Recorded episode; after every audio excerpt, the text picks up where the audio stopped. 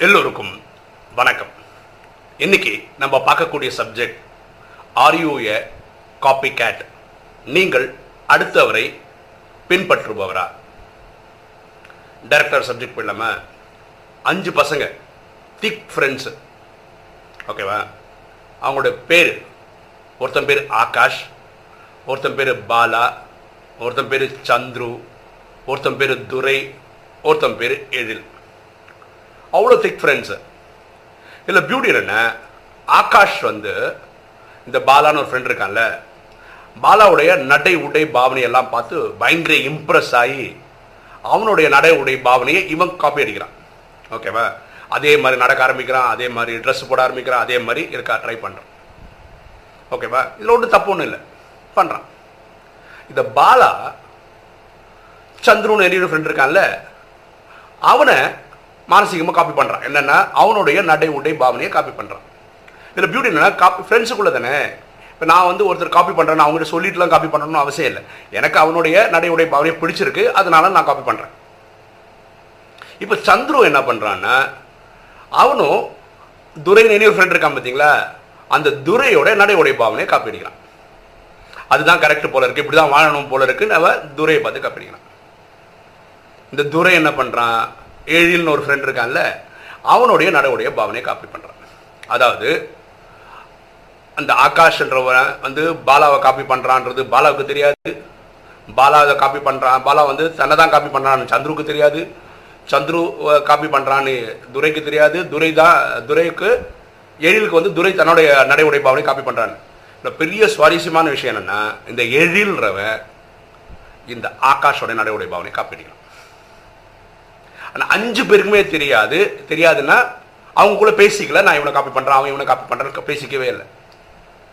இதில் பியூட்டியான விஷயம் என்ன பாருங்களேன் இந்த ஆகாஷை பொறுத்த வரைக்கும் தன் வாழ்க்கை ஃபுல்லாக அவனுடைய மனநிலை எப்படி இருக்கும்னா என்னுடைய நடை உடை பாவனையை நான் பாலா கிட்டேருந்து தான் கற்றுக்கிட்டேன் அவன் தான் எனக்கு ரோல் மாடல் ஃப்ரெண்ட்ஸுக்குள்ள அப்படின்னு நினைக்கிறான். ஆனால் ஆழமாக யோசிச்சு பாருங்கள் அவன் யாரை காப்பி அடிக்கிறான்? அவன் தன்னை தான் காப்பி அடிக்கிறான். ஏ பாலா சந்துரு காப்பி பண்ணுறான் சந்துரு துரை காப்பி பண்ணுறான் துரை எழில காப்பி பண்ணுறான் எழில் திரும்பவும் யாரை காப்பி பண்ணுறான் ஆகாஷை தான். அவன் சுற்றி வளைச்சு பார்த்தா தன்னை தானே தான் காப்பி பண்ணியிருக்கான். கரெக்டு தானே? ஆனால் வாழ்க்கை ஃபுல்லாக இவன் மனசில் எப்படி இருக்குது நான் பாலாவை தான் காப்பி பண்ணுறேன் இது பாலாவுக்கும் பொருந்தும். பாலா என்ன நினைக்கிறான்? நான் சந்துருவை தான் காப்பி பண்ணுறேன் அவன் நினைக்கிறான். ஆனால் சுற்றி வளைச்சு பார்க்கும்போது இந்த ஆகாஷ் பாலாவை ஃபாலோ பண்ணுறதுனால பாலா பாலாவே தான் ஃபாலோ பண்ணுறான் இது அஞ்சு பேருக்குமே பொருந்தும். ஆனால் எங்கேயுமே இந்த ஃப்ரெண்ட்ஸ் உட்காந்து பேசும்போது இந்த டிஸ்கஷன் வர்றதே இல்லை. நடை உடை பாவனி நீ யாரை பார்த்து கப்பி அடிச்ச? அப்படின்னு கேட்க போகிறது இல்லை ஆகாஷ் பாலா கிட்ட. இவங்க அஞ்சு பேருமே இந்த சப்ஜெக்டை பேச போகிறது இல்லை அப்படி பேசியிருந்தா ஒரு காலத்தில் அவங்களுக்கே தெரியும். ஒவ்வொருத்தர் தன்னை தான் ஃபாலோ பண்ணிட்டு இருக்கோம்னு அப்புறம் தான் புரிஞ்சுக்க போகிறாங்க இது ஒரு யுனிக்கான ஒரு செட்டப்பு ஃப்ரெண்ட்ஸுக்குள்ள இல்லை அப்படி நடக்கிறது வாய்ப்பு இருக்குல்ல. ரொம்ப அபூர்வமாக நடக்கலாம் ஆனால் நடக்கும். ஆனால் எல்லா எல்லாருக்குமே ஒரு ஃப்ரெண்ட்ஸ் சர்க்கிள் இருக்குது நம்ம சொன்னதில் இப்போ அஞ்சு பேர் சொன்னது பத்து பேராக இருக்கலாம். இல்லை ரெண்டே பேராக இருக்கலாம் மூணே பேர் இருக்கலாம் அது அவங்க ஃப்ரெண்ட்ஸ்குள்ளே இருக்க செட்டப் ஸோ வாழ்க்கையில் எப்படிப்பட்ட ஆட்டிடியூட் இருந்தால் ரொம்ப நல்லது? ரெண்டு ஆட்டிடியூட் கண்டிப்பாக இருக்கணும். ஃபஸ்ட் ஆட்டிடியூட் இதுதான். இந்த காப்பி கேட் தான். அடுத்தவனை பார்த்து காப்பி பண்ணுறது நமக்கு தொடர்பில் வர்ற யாராக இருந்தாலும் சரி எல்லாருக்கிட்டையும் ஒரு நல்ல குணம் இருக்குது அந்த நல்ல குணத்தை காப்பி அடிக்கணும். கண்டிப்பாக அடிக்கணும். அது தப்பே கிடையாது. ஆனால் அது கூட ரொம்ப முக்கியமான விஷயம் என்னென்னா வேற ஒரு விஷயம் புரிஞ்சுக்கணும். நம்ம ஒவ்வொருத்தரும் ரொம்ப ரொம்ப ரொம்ப ரொம்ப ஸ்பெஷல் என்ன மாதிரி? பிரேமானந்த நாராயணன் நடிப்பை கமலாசனோ ரஜினிகாந்தோ நடிக்க முடியாது. கமலாசன் நடிப்பை உலகத்தில் வேற யாரும் நடிக்க முடியாது. ரஜினிகாந்த் நடிப்பை வேற யாரும் நடிக்க முடியாது. ஒவ்வொருத்தரோட நடிப்பும் ஸ்பெஷலானது இந்த பூமியில என் நடிப்பை நடிக்க வேற யாரும் வர முடியாதுன்றதுனால தான் நானே வந்திருக்கிறேன் அப்படின்னு ஒவ்வொருத்தரும் புரிஞ்சுக்கணும். புரிஞ்சுங்களா இதில் ஆகாஷ் வந்து பாலாவை பார்த்து நடைமுறை நடைமுறை பாவனை காப்பி பண்ணுறதுக்கு காரணம் என்ன? ஒரு ஆங்கிள் அவனுக்கு ஒரு தாழ்வு மனப்பான்மை தான். தான் சரியாக நடக்கலை. தானுடைய உடை சரியில்லைன்னு நினைக்கிறான். அதனால காப்பி அடிக்கிறான் ஆனால் ஆக்சுவலாக அந்த ஃபுல் சர்க்கிள் தெரிஞ்சதுன்னா அவன் அவனை தான் காப்பி அடிக்கிறான் அவனுக்கே தெரிஞ்சிருக்கும். இந்த தாழ்வு மனப்பான்மை வராமல் இருக்கிறதுக்கு தான் இந்த எண்ணம் வரணும். இந்த ஆட்டிடியூட் வரணும். நான் ஸ்பெஷலு இந்த ட்ராமாவில் ஒவ்வொரு பிறவியும் ஸ்பெஷலு என்னை இறைவன் சும்மா ஒன்றும் அனுப்பல பூமிக்கு. விஷயம் தெரிஞ்சு தான் அமைச்சிருக்காரு இதுக்கு இது தேவை. ரெண்டாவது ரிக்வேதம் சொல்ற மாதிரி let noble thoughts come from every side எல்லா இடங்களிலும் நல்ல நல்ல விஷயங்கள் வரட்டும்னு சொல்லி பார்க்குற ஒவ்வொருத்தருக்குள்ள இருந்து நல்ல நல்ல குணங்களை காப்பி அடிக்கணுன்றத நம்ம புரிஞ்சு வச்சுக்கணும் சரியா? ஆக இந்த ரெண்டு விஷயம் முக்கியம். ஒன்று நம்ம பார்க்கக்கூடிய எல்லா நம்பர்கள்கிட்டையும் நம்ம சந்திக்கிற ஒவ்வொருத்தர்கிட்டையும் ஒரு நல்லது இருக்கு. அப்போ அந்த நல்லதை நம்ம எடுத்துடணும். ஓகேவா இது நீங்கள் அவங்களுக்கு சொல்லி எடுக்கணும்ல. இந்த குணம் இருந்ததுன்னா ஒருத்தரோட நெகட்டிவ் நம்ம பார்க்க மாட்டோம். ரெண்டாவது நம்ம புரிஞ்சு நம்மளே ரொம்ப விசேஷமானவர்கள். இது தலகணத்துக்காக இல்லை இது உண்மையும் கூட. நம்ம விசேஷமானவர்கள். என் நடிப்பு நடிக்கிறது வேற யாராலையும் நடிக்க முடியாது. ஓகேவா ஸோ இதை நம்ம புரிஞ்சுக்கிட்டா நல்லது. அதுதான் இந்த கதையோட இன்னைக்கு சொல்ல வேண்டிய வீடியோட கான்செப்ட் போன வாரம் சனிக்கிழமை பத்தொம்போது ஜனவரி ரெண்டாயிரத்தி பத்தொம்போது சனிக்கிழமை பிரயாஸ் மெடிக்கல் சென்டர் அப்படின்னு விருகம் பக்கத்தில் இருக்கு. அங்கே ஒரு நாள் அவங்களுடைய ட்ரைனிங் செஷன் நடந்தது. அதில் கலந்துக்கக்கூடிய பாக்கியம் எனக்கு கிடைச்சது. ரொம்ப சந்தோஷமான விஷயம். இந்த பிரயாஸ் மெடிக்கல் சென்டர்ன்றது எல்என்டி இருக்கு இல்லையா கம்பெனி எல்என்டி கன்ஸ்ட்ரக்ஷன் அந்த கம்பெனியுடைய சிஎஸ்ஆர் ஆக்டிவிட்டி அதன்படி நடக்கக்கூடிய ஒரு ஸ்தாபனம் அது.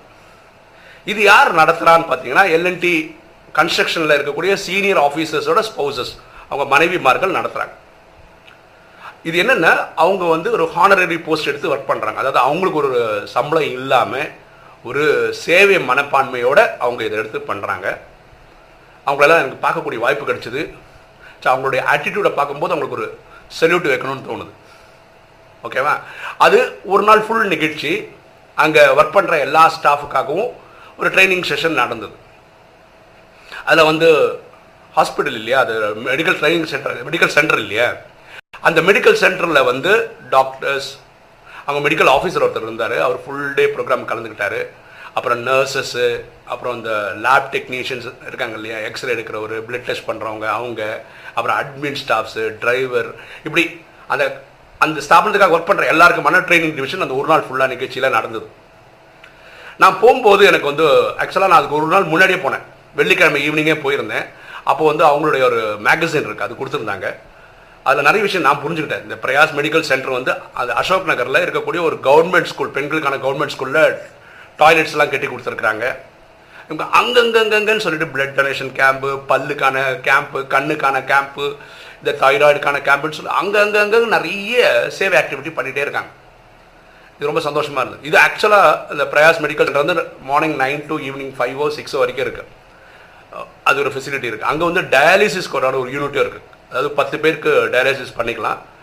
காலம்புறம் ஒரு செட் ஒரு பத்து பேர் சாயந்தரம் ஒரு பத்து பேர் ஒரு நாளைக்கு இருபது பேர் நான் பண்ணிக்கலாம். அங்கோட ஃபீஸே ஃபைவ் ஹண்ட்ரட் ருபீஸ் தான். ஸோ இது கலந்துக்கு ஐ மீன் இது யாருக்காவது தேவைப்பட்டதுன்னா அவங்க எக்கனாமிக்கலி வீக்கர் செக்ஷனாக இருக்கும். இதோட ரூல்ஸ் அண்ட் ரெகுலேஷன் வந்து நான் ஃபோன் நம்பர் தரேன் கீழே. அவங்களுக்கு ஃபோன் பண்ணி கேட்டுக்கலாம். இது வந்து ஒரு மல்டி ஸ்பெஷாலிட்டி சென்டர் அப்படின்னா பல துறைகளுக்கான டாக்டர்ஸ் வந்து போகிறாங்க ஆல்மோஸ்ட் டெய்லி எல்லா டாக்டரும் வந்துட்டு இருக்காங்க. இஎன்டிக்கு இருக்காங்க. ஒரு ஆர்த்தோ டாக்டர் வராரு ஸ்கின்னுக்கு ஒரு டாக்டர் வராங்க ஒரு ஃபிசியோதெரபிஸ்ட் அங்கேயே இருக்காங்க. அப்படி பல துறைகளில் உள்ள டாக்டர்ஸ் வராங்க. நீங்கள் எதிர்பார்க்குற துறை இருக்காங்களான்றது கூட நீங்கள் ஃபோன் பண்ணி இதை கேட்டுக்கலாம். இது அவ்வளோ பியூட்டிஃபுல்லாக நிகழ்ச்சி நடந்தது. ஆக்சுவலாக அந்த ஸ்டாஃப்ஸ் பார்த்தீங்கன்னா எல்லாருமே சின்ன பசங்க தான். நிறைய பேர் ரொம்ப சின்ன பசங்க. ஒரு இருபது இருபத்தஞ்சு வயசு பசங்க. ஆக்சுவலாக இந்த ஃபுல் டே ப்ரோக்ராம் வந்து இந்த எல்என்டியோட training L and T constructional training division head ஒருத்தர் இருக்கிறார். டி கே பிரேம்குமார்னு சொல்லிட்டு. அவர் தான் பியூட்டிஃபுல்லாக வடிவமைச்சார். ரொம்ப நல்லா இருந்தது நல்லா கொண்டு போய் நல்லா முடிச்சார். ஆக்சுவலாக நாங்கள் ஒரு நாள் முன்னாடி போனோம்னு சொன்னோம் இல்லையா? ஏன் அது முன்னாடி போனார்னா ஒரு நாலஞ்சு பேர் ரொம்ப புதுசு. எந்த அளவுக்குன்னா இவங்களுக்கு அடுத்த டிபார்ட்மெண்ட் யார் இருக்கான்னு கூட தெரியல. ஏன்னா வந்து கொஞ்ச நாள் ஆகுது அது ஒன்று பொதுவாக அப்படி தானே இருப்பாங்க. ஃபஸ்ட்டு தன்னோட டிபார்ட்மெண்ட் புரிஞ்சுக்க ட்ரை பண்ணுவாங்க அந்த அந்த நெக்ஸ்ட் டே ஈவினிங் இவங்க குடும்பம் மாதிரி ஆகிட்டார். பியூட்டிஃபுல் என்னென்னா கோல் செட்டிங் அப்படின்னு ஒரு செஷன் இருந்தது பகலில். அதுக்கப்புறம் ரெண்டு ரெண்டு ஆக்டிவிட்டி இருந்தது. அதில் ஒரு ஆக்டிவிட்டி வந்து ரெண்டு டீமாக பிரித்து ஒரு பெரிய டவர் மாதிரி கட்டணும் ரெண்டு டீமும் அவங்களுக்கு அதுக்கான எக்யூப்மெண்ட்ஸ்லாம் கொடுத்துருப்பாங்க. ரொம்ப ஸ்டேபிளாகவும் டாலாகவும் கட்டணும். என்ன ஆர்வம்ன்றீங்க. எக்ஸ்பெஷலி பெண் குழந்தைங்க தான் ஜாஸ்தி. இருபது இருபத்தஞ்சு வயசில் இருக்கக்கூடிய பெண் குழந்தைங்க தான் ஜாஸ்தி இதில் நர்ஸாக இருக்காங்க இல்லாட்டி ஸ்டாஃபாக இருக்காங்க அட்மின் ஸ்டாஃபாக இருக்காங்க. இது பெஞ்ச் மேலே ஏறுறது என்ன சேர் மேலே ஏறுதுன்னா ஒரு ஒரு ஆண் குழந்தை மாதிரி பிஹேவ் பண்ணி அவ்வளோ ஆக்டிவாக இது பண்ணாங்க. ரொம்ப பியூட்டிஃபுல்லாக இருந்தது. ஆனால் பியூட்டிஃபுல்லாக அந்த விளையாட்டில் நம்ம விளையாட்டுன்னு நினைக்கிறோம். ஆனால் அதுக்குள்ளே இருந்து அவங்களுடைய கோஆர்டினேஷன் எப்படி அவங்க லிஸ்னிங் ஸ்கில் எப்படி அப்படின்னு ஒரு பத்து பதினஞ்சு குணங்களை வந்து ஸ்டடி பண்ணுற மாதிரி அந்த விளையாட்டு இருந்தது. ஆக்சுவலாக அதை செக் பண்ணதே அங்கே இருக்கிற அந்த மேடம் இவங்க தான் அந்த சொன்ன எல்என்டி சீனியர் ஸ்டாஃபோட ஸ்பௌசஸும் அங்கே இருக்கிற மெடிக்கல் ஆஃபீஸர் இவங்கெல்லாம் தான் செக் பண்ணி மார்க்கெல்லாம் போட்டு அவங்களோட குணங்களெல்லாம் ஸ்டடி பண்ணி இது ஒரு செஷன் இருந்தது. இனி ஒரு ஆக்டிவிட்டி என்ன இருந்ததுன்னா எல்லாரும் ஒரு மாதிரி ரவுண்டாக உட்கார வச்சு எல்லாருக்கும் ஒரு பேப்பர் கொடுத்து அந்த பேப்பரில் அவங்களோட பேர் எழுதி அந்த பேப்பர் அப்படியே சர்க்கிள் அப்படியே பாஸ் பண்ணிகிட்டே இருப்பாங்க. அந்த டைமில் வந்து ஒவ்வொருத்தருடைய நல்ல நல்ல குணங்களை மட்டும் எழுதணும். அப்போ கடைசி பார்த்தா அவங்களுக்கே அவங்க பேப்பர் வரும் இல்லையா? எடுத்து பார்த்தா அந்த ஸ்டாஃப்ல இருக்கவங்க எல்லாருமே நம்மளை பற்றி என்ன எழுதியிருக்காங்கன்னு ஒவ்வொருத்தரும் தெரிஞ்சுக்க முடியும். ஸோ ஒவ்வொருத்தரும் தனக்குள்ளே இருக்கிற நல்லதை மட்டுமே பார்க்கணும் அப்படின்றதுக்கான ஒரு ஆக்டிவிட்டியும் இருந்தது. எனக்கு அது மூணு நாளில் கலந்துக்கிறதுல எனக்கு வந்து ஒரு வாய்ப்பு கொடுத்தது என்னென்னா காலம்பரை வந்து கோல் செட்டிங் பற்றியும் அப்புறம் இந்த ஸ்போக்கன் இங்கிலீஷை பற்றியும் மதியம் மேலே இந்த மாதிரி தானம் தர்மம் பண்ணுறதுனால என்ன நமக்கு என்ன லாபம்? ஆக்சுவலாக தானம் தர்மம் பண்ணுறதுக்கே என்ன கிடைக்கும்? அப்புறம் ஒரு டீமாக இருந்து எப்படி பண்ணலாம்? இந்த மாதிரி சில விஷயங்களை பற்றி எனக்கு தெரிஞ்சதை எடுத்து சொல்கிறதுக்கான வாய்ப்பு கிடைச்சிது. இந்த நம்பர் நான் தரேன். தயவுசெய்து யூஸ் பண்ணிக்கோங்க. ஆனால் இது சென்னையில் இந்த விருகம்பாக்கத்தில் இருக்குது நீங்கள் வந்து நான் சொல்லி தான் இந்த சமணத்தை பற்றி சொல்லணும்னு அவசியம் இல்லை. எனக்கு கலந்துக்க வாய்ப்பு கிடைச்சதை நான் இங்கே ஷேர் பண்ணுறேன் அவ்வளோதான் ஒன்றும் இல்லை பிரியாஸ் மெடிக்கல் சென்டர் விருகம்பாக்கன்னு கூகுள் பண்ணிங்கன்னா மேப்போட வந்துடும் நீங்கள் அட்ரஸ் பண்ணி கண்டுபிடிச்சு போயிடலாம். நானும் தரேன் நீங்கள் யூஸ் பண்ணிக்கலாம். அதை சுற்றி இருக்கிற எனக்கு தெரிஞ்ச அஞ்சு கிலோமீட்டர் ரேடியஸில் இருக்கவங்க ஈஸி அப்ரோச் தான். அங்கே பஸ் ஸ்டாண்டே ஒன்று இளங்கோ நகர்னு நினைக்கிறேன். அந்த பஸ் ஸ்டாண்டில் நீங்கள் இறங்குனீங்கன்னா உடனே பக்கத்துலேயே தான் ஹாஸ்பிட்டல் பஸ்ஸில் போகிறவங்களுக்கு சொல்கிறேன் இல்லை பைக்கு எப்படி வசதி இருக்கோ அவங்க போய்க்கலாம். ஸோ ரொம்ப கம்மியான ஃபீஸ் தான். எல்லா டாக்டர்ஸும் வராங்க நீங்கள் ஃபோன் பண்ணி அப்பாயின்மெண்ட் ஃபிக்ஸ் பண்ணி போய்க்கலாம். ரொம்ப யூஸ்ஃபுல்லாக இருக்கும். எனக்கு வாய்ப்பு தந்த பிரயாஸ் மெடிக்கல் சென்டர் ஆத்மாக்களுக்கு இந்த நேரத்தில் நான் நன்றி சொல்லிக்கிறேன். இன்றைக்கி வீடியோ உங்களுக்கு பிடிச்சிருக்கும்னு நினைக்கிறேன். பிடிச்சிருக்க லைக் பண்ணுங்கள் சப்ஸ்கிரைப் பண்ணுங்கள் ஃப்ரெண்ட்ஸுக்கு சொல்லுங்கள் ஷேர் பண்ணுங்கள் கமெண்ட்ஸ் பண்ணுங்கள் தேங்க்யூ